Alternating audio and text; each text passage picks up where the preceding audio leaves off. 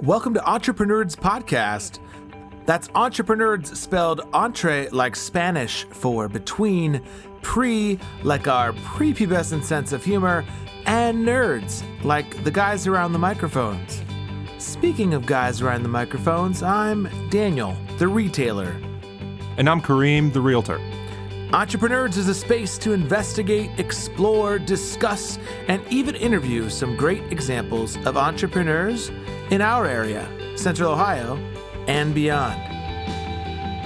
And today, we talk about purpose. Kareem, this little idea explains why some organizations and some leaders are able to inspire where others aren't. Let me define the terms really quickly. Every single person, every single organization on the planet knows what they do, 100%. Some know how they do it, whether you call it your differentiating value proposition or your proprietary process or your USP. But very, very few people or organizations know why they do what they do. And by why, I don't mean to make a profit. That's a result. It's always a result. By why, I mean what's your purpose? What's your cause? What's your belief? Why does your organization exist?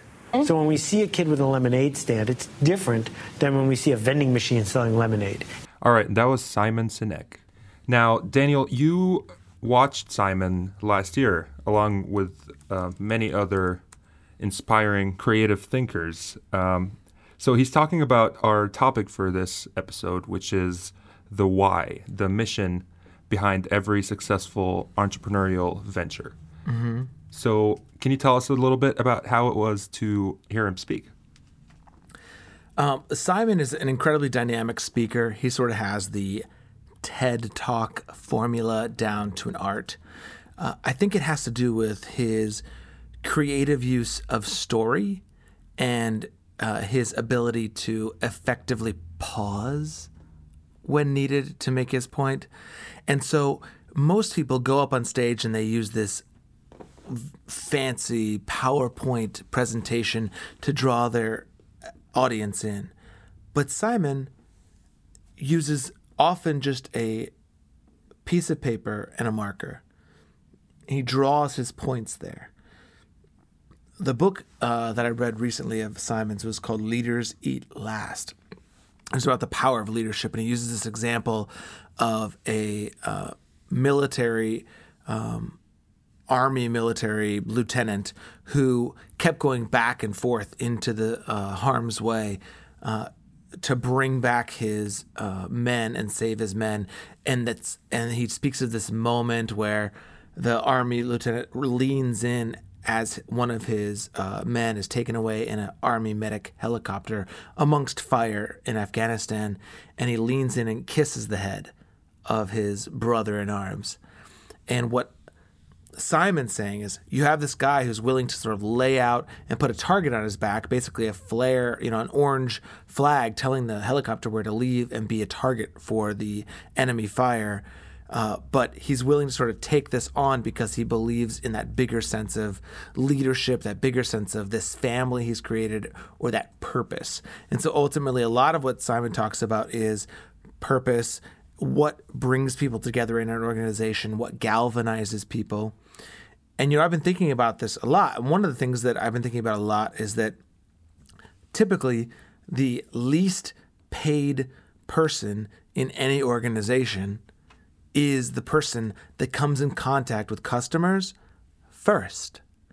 And so if you intend to have a purpose that communicates with the customers, you've got to find a way to motivate the person who makes the least amount of money, the person with the least amount of skin in the game, motivate them to identify with a purpose that they can help the customer experience. How do you do that? Exactly. And, one of the guys who spent a lot of time trying to explain this is a guy named Roy Spence. He's the author of It's Not What You Sell, It's What You Stand For. And he explains purpose as different from a mission statement or a vision statement. He says that purpose is why you exist as a company. Mission is how you get it done, like a military mission might be how you get it done. And the vision is how you see the world when fulfilling your purpose. So examples of purpose might be Dollar General saying saving time and money every day, Southwest Airlines saying it gives people the freedom to fly, the Container Store saying organization with heart, or even Victoria's Secret saying every woman should feel like an angel. And so if you take this archetype, this idea, every training along the way, from the way you tell people how you count money at the end of the night, to the way they mop the floor, to the way they greet the customer that walks in at 9 a.m. or 10 a.m. on a Monday, the training that's involved has to have that purpose woven throughout it. So each moment it triggers that purpose when they see the customer walk in, when they're sweeping the floor for the nth time, they think about that purpose. Why am I making this floor clean? Because every woman deserves to feel like an angel, and so her floor should be clean. Why am I asking her about the way she lives her life? Because I want to make sure that every time she thinks about going out in public, she thinks about how she wants to feel and then puts on a Victoria's Secret bra. That's what you mean by connecting purpose to everything you do. Can you think of an example of a company that you admire that feels like they connect purpose to what they do? Well, we already mentioned the Container Store. I think another huge one that is very similar when it comes to conscious capitalism as well is Whole Foods Market. Now, it's really important to have everyone on the same page when it comes to the mission, when it comes to the why. But how do you find the right team? How do you make the right team? Because it's really easy to interview someone who just tells you what you want to hear, and the work sort of says a different story. Yeah, you mentioned conscious capitalism. So for people that don't know what that is, if you can go and check it out, consciouscapitalism.org. But it's the idea that every stakeholder in the business, from customers to employees to shareholders to owners to management, even to vendors and competitors, everyone has a stake in your business and how you support that with every decision you make. And so you have conscious businesses that lead to conscious leaders, and conscious leaders understand how every decision affects their wake in the business and affects that power in the business. Tell me a bit about wake. Well, Kip Tindell, who's the CEO and founder of the Container Store, likes to say wake like a boat's wake. So when you are a boat and you're going through the water, you create these ripples, and sort of where the ripples go, whether it's what you do or what you don't do, that's your wake. If you're just standing still in the water, not going anywhere, obviously the ocean will not be affected by your presence, and neither will your peers. However, if you are speeding through with lots of power and energy, you are going to cause everyone around you to feel that wake and to be affected by it. So how do you cast the biggest wave, or how do you make the largest ripple in your company? Well, I think a lot of that depends on how you affect the purpose and how you communicate it. I think one of the things that I've talked to a lot of companies about is that so many companies know how to teach people to sell. They say, you have to say this and say this and say this and close the sale, and then ta-da, you've sold 2 more cars or whatever it is. But ultimately, what's really important and what's going to make a loyal customer and loyal employees is if they believe that they're attached to something bigger. One of the biggest generation of our lifetime is no longer baby boomers. The biggest generation of our lifetime are millennials. And a lot of people think millennials are just going to skip around from job to job based on how much money they make. But ultimately, what studies have shown and what conversations and surveys have shown is that it's not about the amount of money they're making or the stock in the company or the signing bonuses that are keeping millennials there. But what's keeping them there is the purpose. If they believe there's something behind the brand that's driving them forward, they're going to stick with it if they believe in the mission. But if they feel like they're part of some huge conglomerate where nothing they do matters, they're going to leave until somebody else gives them sort of a vision of what it's going to be. You know, if somebody told me, hey, listen, I'm going to pay you to figure out how to sell a lot of razors, I would have thought, that's crazy. I don't feel passionate about razors. But then if somebody told me the whole story of Harry's, like we talked about in episode 1, about how you know, Harry's came about with finding the best blade in the world and this idea of the best shave in the world and all the design that went into it and the beauty and the architecture of the website, everything that goes into it. All of a sudden, I'm feeling this energy behind it that's a whole different thing than just this commodity of razors. So I think for me, when you think about how do you communicate the purpose, the biggest key is defining it. Roy Spence uses this example of how he used to ask CEOs and say, hey, what's the purpose of your business? And the CEO of the company would have to pull out their business card because it was printed on the back of it and they couldn't remember. If your CEO can't articulate your purpose in a few words, then you need a new CEO. Or a new purpose. You know, I think that one of the important parts of a purpose is to be audacious, to believe you are greater than just the mission of making money. And so when you think of Whole Foods, they say things like they're trying to create a healthier world. That sounds crazy. It's a grocery store. Mm-hmm. What does that mean, healthier world? And then you dig into the decisions that they make in terms of sourcing produce locally, creating health benefits that are based on your health. So people that work at Whole Foods can get a better discount on produce the healthier they make themselves. Oh, yes, that's totally true. I worked at Whole Foods for a little bit, gave it a try along with the Container Store. It was one of those things that really stood out. And before being introduced or exposed to it, I had not even heard about such an incentive, which is, it's so simple, yet it's not very common. And it was like, if you quit smoking, you get an extra 10% off your groceries. Because if you do something healthier for you, we're going to do something healthier for you too.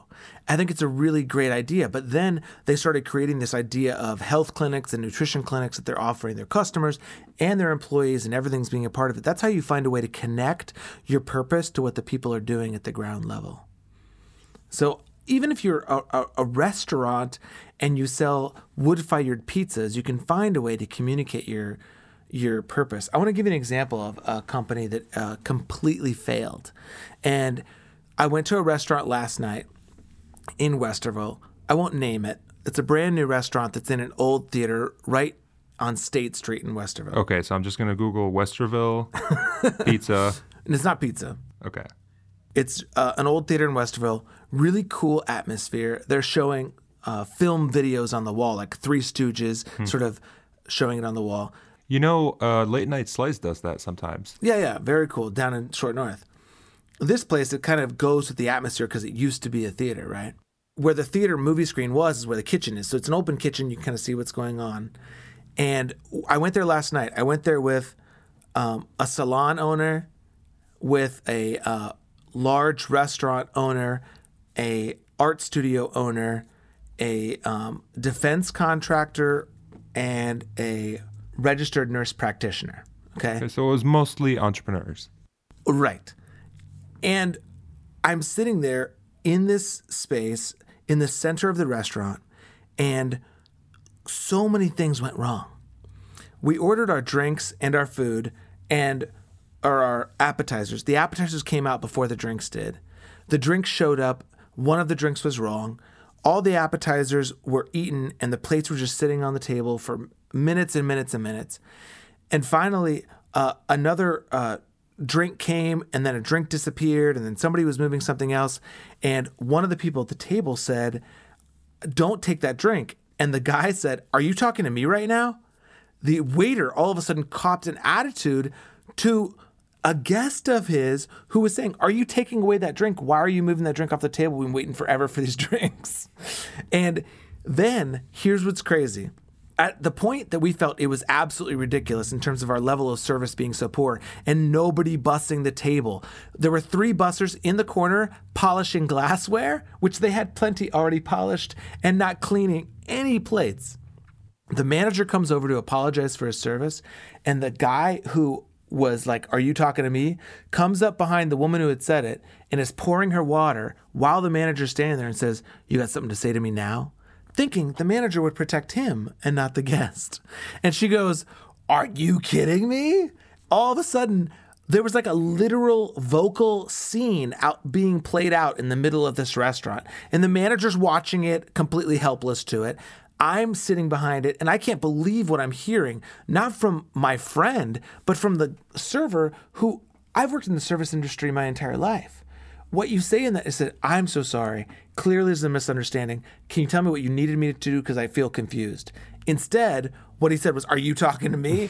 And not talking to me now. And all of a sudden got very animated. And ultimately, at the end of the night, we got our food, and the food was on point. The food was delicious. We're talking, and by the way, in terms of service level, the special, which three people at the table ordered, was a $42 12-ounce New York strip, okay? So 3 out of 8 people ordered the $42 most expensive thing on the menu, mm-hmm. and we were getting served as if we were in a restaurant that wasn't supposed to have table service. We had to go and grab our own bottle of wine because it was sitting on the bar so long that they hadn't served it yet, that we just walked up and grabbed it. And so ultimately, when the manager came up, I said to him, whatever you have to do to talk to your staff, that's up to you. I understand your role as a manager. I said, but the key you have to communicate is whatever your purpose as an organization is, because currently they don't even believe their purpose is to serve, which it is. And as a server, they should be the ones commanding the work ethic of the bussers. They should be saying, that table over there needs bussed. Go over there and make sure that they have their plates. Can you help me out with the drinks? Whatever those things are. But instead, they were completely oblivious as to the needs of their customers.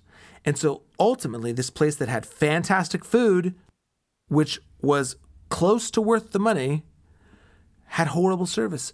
The manager gave each of us a $25 gift card and took off 25% of the bill. Definitely generous for what we had. However, nobody's going to go use those gift cards because of how terrible the service was. Why would you go back? I wouldn't. And when you look at an organization like that, and then you go next door to this brand new place that I will name, called Asterisk, mm-hmm.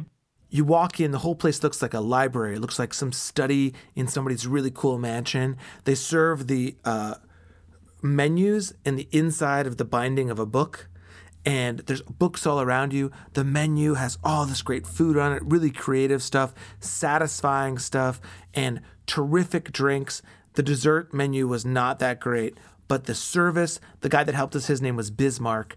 His father lived in Germany for a time, and he named him after Otto von Bismarck, he told us. But the service level from him and from the staff there and the ambiance and the food, everything matched. And you immediately got a contrast in one evening, the difference between an organization living its purpose and an organization that didn't even know what its purpose was. And so I think that gives you that idea of what the difference is in a very small sort of microcosm of one industry.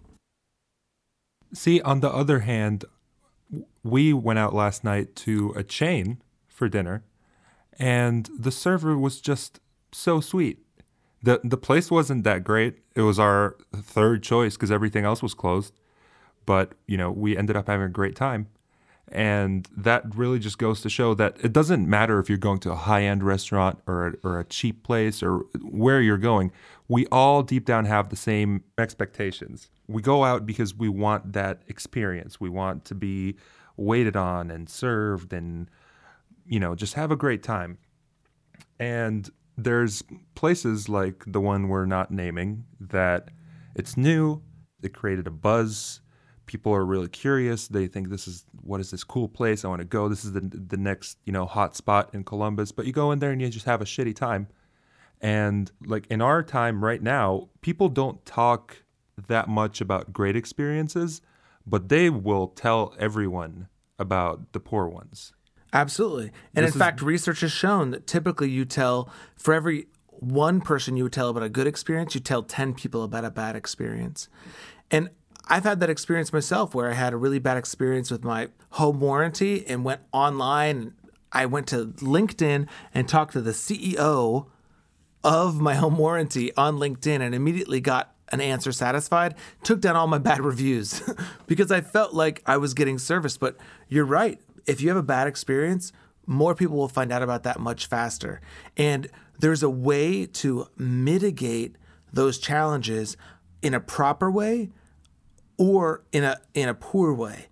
And so you have things like Chipotle, when they had this big scare of, was it E. coli or something like that? And all of a sudden, everybody in the world got a free Chipotle. Mm-hmm. And here we are a month later, and all we're talking about is chorizo at Chipotle and not talking about the E. coli in the lettuce. But this is an important thing to notice. Like, if there's a way to do it correctly, and sometimes it costs a little bit more money. What was it, a year ago when Jenny's was having trouble with listeria? Nobody caught listeria from them. It was just their own inspections found listeria. So they thought, let's shut everything down and fix it and get it figured out, right? And the first thing they did was set up a blog, immediately communicate to the community and say, listen, we're shutting down pint production because of this. This is who we're working with because of this. This is what we found, and this is how we're fixing it. Please be patient with us and let us come back stronger and better, because you're the most important part to our brand. And that showed me how to do it right, how to handle a crisis that could have crushed a small business and to do it right. So I think that Jenny's is a great local example of how to fix something correctly by over-communicating and being completely transparent. And in these times when everything and the media cycle is 24/7 and everything's moving a mile a minute, transparency is the only currency. I agree. Another example popped into my head, and you know what, I'm not going to mention the name because I don't want it to seem like we're just, putting all these businesses on blast, but you might remember a certain restaurant that was a recommendation of yours, and it was really highly reviewed, and my girlfriend and I went out there for I think brunch or something, and it was really cool on Columbus's south side, and cute atmosphere, cool menu, the worst service. Now, let me tell you, this place now, I think it's about a year later, it's closed. And they still have a food truck. So that brings us back to our main topic of really, how do you find the right people? Because you know what? You can spend all the time in the world planning out your business and really committing and making sure that you have everything in order and you're trying to be the best you can, but then you hire people who don't care about it, hire people who aren't invested in it, and you're just wasting your time. Unless you want to be there and micromanage every single transaction, which is not gonna, it's a proven recipe for, a high turnover rate. So back to our original thought of how do you find those people? Now, I've noticed that in a lot of our kind of top-reviewed small businesses in Columbus, a lot of their staff is younger. Yeah, and some of that is due to people being connected to the purpose and the energy behind it and willing to take less money. I mean, I've known enough people that have worked for these organizations that know that they can't pay what these bigger retailers are paying. But sometimes you sacrifice somebody's passion for their experience in those examples. I think that the biggest thing in finding the right people, the biggest ingredient to it, is patience. Just because you have a need doesn't mean you should fill it right away. Then the second component is risk. So many companies have the right people right underneath their noses, and they're not willing to take the risk on them because the challenges and weaknesses that person might have are known risks, versus somebody who interviews really well and you can't see any weaknesses in them because you don't know them yet. I'm a huge proponent of accepting the known risk and trading that with the higher level of commitment with somebody that's already a part of your business and already a part of your brand. An example that isn't somebody that was a part of my brand, when I worked for Victoria's Secret, one of the things that I was looking for was trying to find people that would be bra specialists. Now, to be a bra specialist, you have to really love it because you spend a lot of time in the fitting room with customers trying to find the right bra, whether it's, a 30-year-old mother who's come in and just became a mom and is now no longer nursing and needs a new bra, or it's a 14-year-old and it's the first time and her mother brought her in to get sized for her first bra. So you have a moment of connection that could last the rest of this person's life. It's very important to find the right person. I had a phone call with an employee, and let's call her Nikki. Nikki, and I was talking to her about what she did before. She didn't have any experience. She literally worked at a daylily farm. She worked at some place in Cincinnati called like Valley of the Daylilies, which I thought, what did you do there? And she said that she basically talked to people about their daylily needs and satisfied all their daylily challenges. But ultimately, I said, why do you want to work for Pink? Why do you want to work for Victoria's Secret? And she was the first person I talked to in over 150 phone calls that said to me, I want to work for Pink because I love Pink bras. I love the bras. I love wearing them. I love my bra fitting experience. And so immediately I knew she didn't have the experience, but she had the passion. So I talked to my team. I had her interview with bra specialists, the other managers, everybody who would have been, she'd been reporting to. And ultimately, they were all willing to take a risk on somebody who didn't have the experience, but had the passion for the product. And I think that that's key. You could find somebody that spent 25 years at Nordstrom selling bras, but if she doesn't give a crap about it anymore, she's not going to want to sell them at your store either. So once you find somebody with that passion, you can really create something. And if you find people that are already in your business with that passion, give them enough leash, enough leeway to make a difference, to prove to you that they can do the job. And if they don't, they don't, but let the experiment happen, or else you're not going to get anybody that has buy-in to the business. That's so true. All right. So let's say you out there listening, you're thinking about starting your own venture, and you're curious what your why is. Now, the why, from my understanding, or, you know, the purpose, it's got to be something that's strong enough that you're willing to do for free. Something that you believe enough, you love, you're passionate about, that if everything else was equal, you would be okay with doing this without a return. Give us an example. Let's go back to Roll. Let's say I'm blanking out on the Stuart's name there, but if you're someone who loves bikes, you grew up with bikes, you know bikes, you can put bikes together, take them apart, you can draw one off of memory. It's in your blood. Now, there's no way that I would believe that he didn't start this business while being extremely pessimistic and knowing all the worst scenarios, and accepting that if they might happen, and he's already prepared to move on. You're already invested so much in this that it doesn't matter what other people say. It doesn't matter what negative outcomes you could face. You're already prepared for it. And I think that it's really hard to find your purpose. It's really hard to make it simple. It has to be so. You said it's important for your purpose to be audacious. I think it's also important to be authentic. There's so many examples of bad purposes, bad mission statements. There are hundreds of uber successful companies and businesses out there that you can walk into today and ask one of the employees, one of the managers, someone who is somewhat responsible, you know, what's your mission statement? What is it?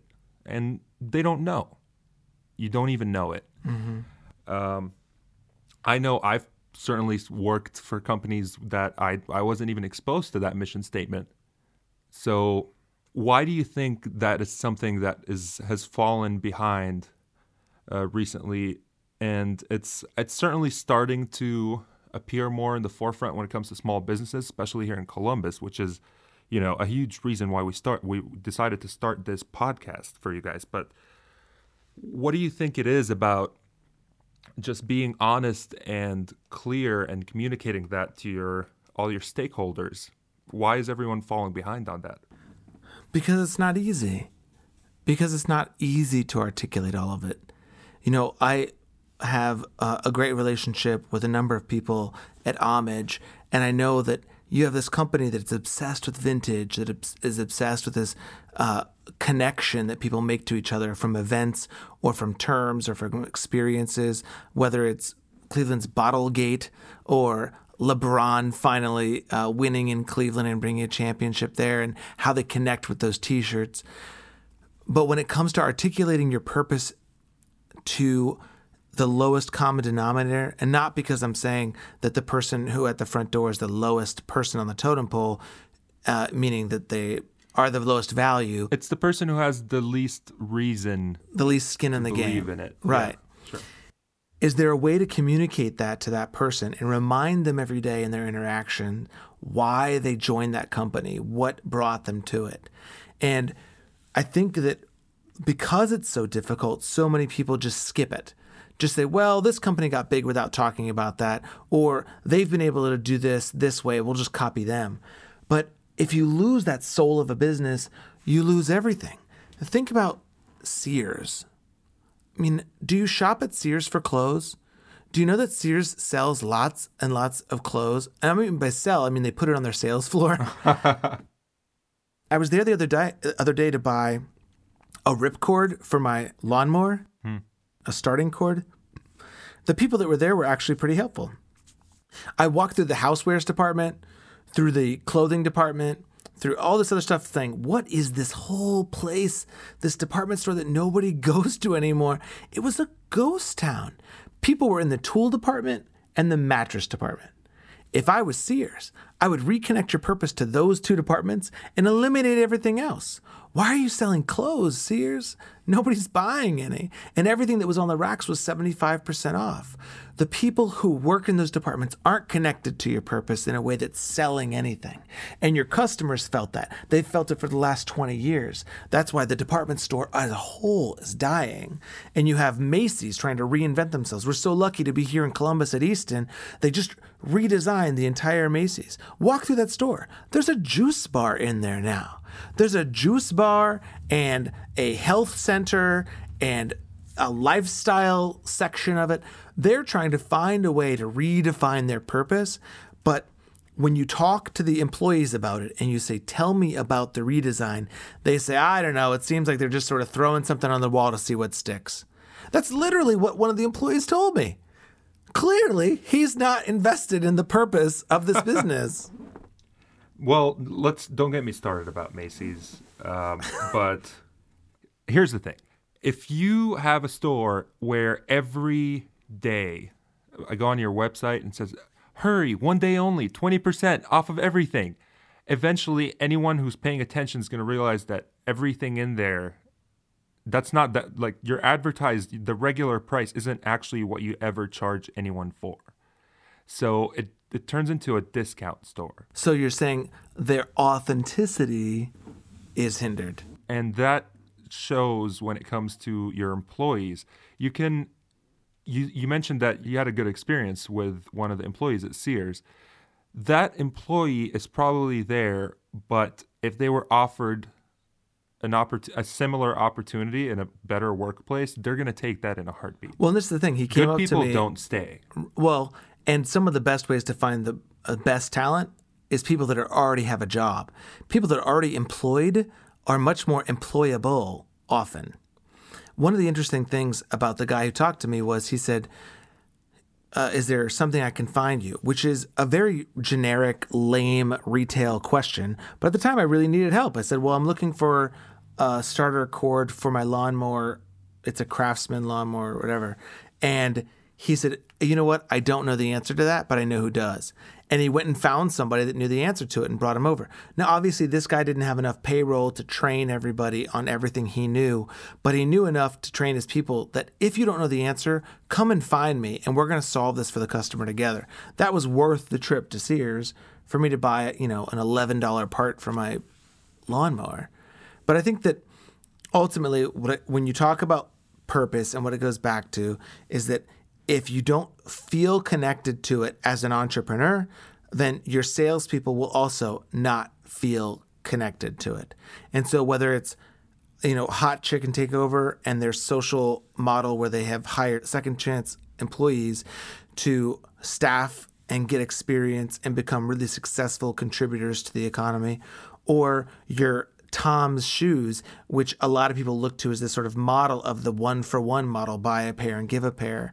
And you have this idea where if you find a way for people to associate themselves with that greater sort of social construct behind it, it doesn't have to be giving a pair of shoes to everybody. It doesn't have to be hiring second chance employees. It can just be saying that what we do matters. And I think that's a really important thing to get across to your employees.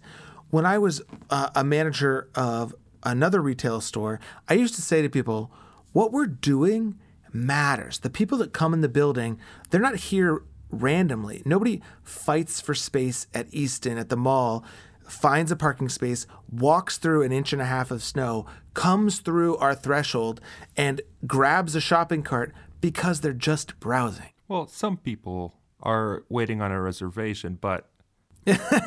Right, they might be waiting on the restaurant next door. But ultimately, most people have a reason why they're in a space. I don't go out of my house unless I have a reason where I'm going. And so when somebody says, I'm just browsing, or, oh, I'm just fine, you haven't connected them with them in the correct way. So you've got to get across that they are important. What I do in my consulting and when I'm managing and when I'm training people, I try to get across that whether you're an employee or you're a manager teaching a team or you are an employee helping a customer, all anybody really wants is to feel important. The reason why at the Container Store we walked around with notepads and wrote down what people said is because nowhere else in our customer's day would somebody walk somewhere and say something and somebody write it down. They're not going to Target and having somebody say, oh, you needed to have slices of cheese and paper towels, and they're writing it down. That's not happening. They're not going to the car dealership and the car dealer going, okay, so you're looking for a 2-door. Let me write that down. 2 doors. And you want 4 cylinders or was that 6? Nobody's writing that down. They just go, you like the shiny red one or the black one? And oftentimes you know more about the car than the person who's selling it to you. The little things you do as a business owner that makes you different is going to make the customer feel important. I'll give you an example. I went over to Cat's Tires on Livingston. There's a Cat's Tires on Main Street downtown, but there's also a Cat's Tires that just opened on Livingston. I go to Cat's because my dad went to Cat's. And so I always go to Cat's Tires. I go to Cat's. I say, listen, my tire seems to be losing air, or it keeps clicking. And he goes, well, that's because of that big nail sitting in it. He takes the nail out, plugs it, charges me whatever it was, like $13. And I left, but the whole time he showed me where it was, how he was pulling it out, how he was plugging it in case I needed to plug it in the future myself so he didn't have to waste his time doing it. You learned something. Yeah. He taught me a lesson on how to fix a plug or fix a hole in a tire, but he also, despite being somebody who works in a quote, unquote, poor service industry, which is the auto mechanic industry. People think of guys that run tire shops as these gritty, awful guys. But the people that Cat's hired care about their customers and know that it's all about the neighborhood you're in and servicing all of those people in a way that makes them feel important. So ultimately, whatever you do, whether it's for your employees or for your customers, figure out your motivation for everything you do with them is how to make them feel important. I'll tell you an example from the missing piece we talked about in the last episode. Jane Grody Abel took a HR class and got an HR certification, okay? She says there's a difference between being an HR professional and being a people professional. The difference is, as an HR professional, when one of your employees dies, the first thing you think of is, do they have a life insurance policy, and who am I going to get to hire that person? That's one less person. But when you're a people person, like Jane Grody Abel, and somebody dies in a car accident, the first person that finds out calls you and says, Jane, I think you would need to know this. And the police asked me if you could come and identify the body. She went and identified a 24-year-old child, basically, that had died in a car accident because the family wasn't notified right away. They wanted somebody to identify before they notified the family. Ultimately, Jane decided not to go with the police to talk to the family because they needed that private time of grief probably. But that's the difference between somebody who cares deeply about the people who work for them and somebody who just cares deeply about making sure the paychecks go to the right bank accounts. Well, and I really like the example of hiring second chance employees with Joe DeLoss, Hot Chicken Takeover. That seems like such a direct and obvious and easy and even admirable way to right away you're telling your employees that I believe in you. I believe in you. I know, you know, you made mistakes. We all make mistakes, but I'm willing to give you a chance, and I'm willing to give you you can take a stake in this business with me. And I mean, I don't know. I'm not finding any numbers on his turnover, but I can't imagine it would be a high percentage. No, it's a pretty low percentage, mostly because the people that work there care so much about their jobs and care so much about the business that Joe's helped create with them that they shape each other up. There's lots of peer management, right? If you don't act right. Accountability. Right. If you don't act right, I'm going to help you act right. It's kind of how it goes. One of the interesting things that came across during a Startup Columbus panel that I saw Joe on, he was there with a couple of his employees that have risen in ranks throughout the past couple of years that he's been around. And one of the questions that came from the audience was, would you hire somebody that was convicted of murder? And what he said was, there's definitely a list internally that we have of convictions of which we really will not hire for. You know, people that come down to, they're like sociopath kind of behavior. He said, but I will tell you, honestly, murder isn't on that list.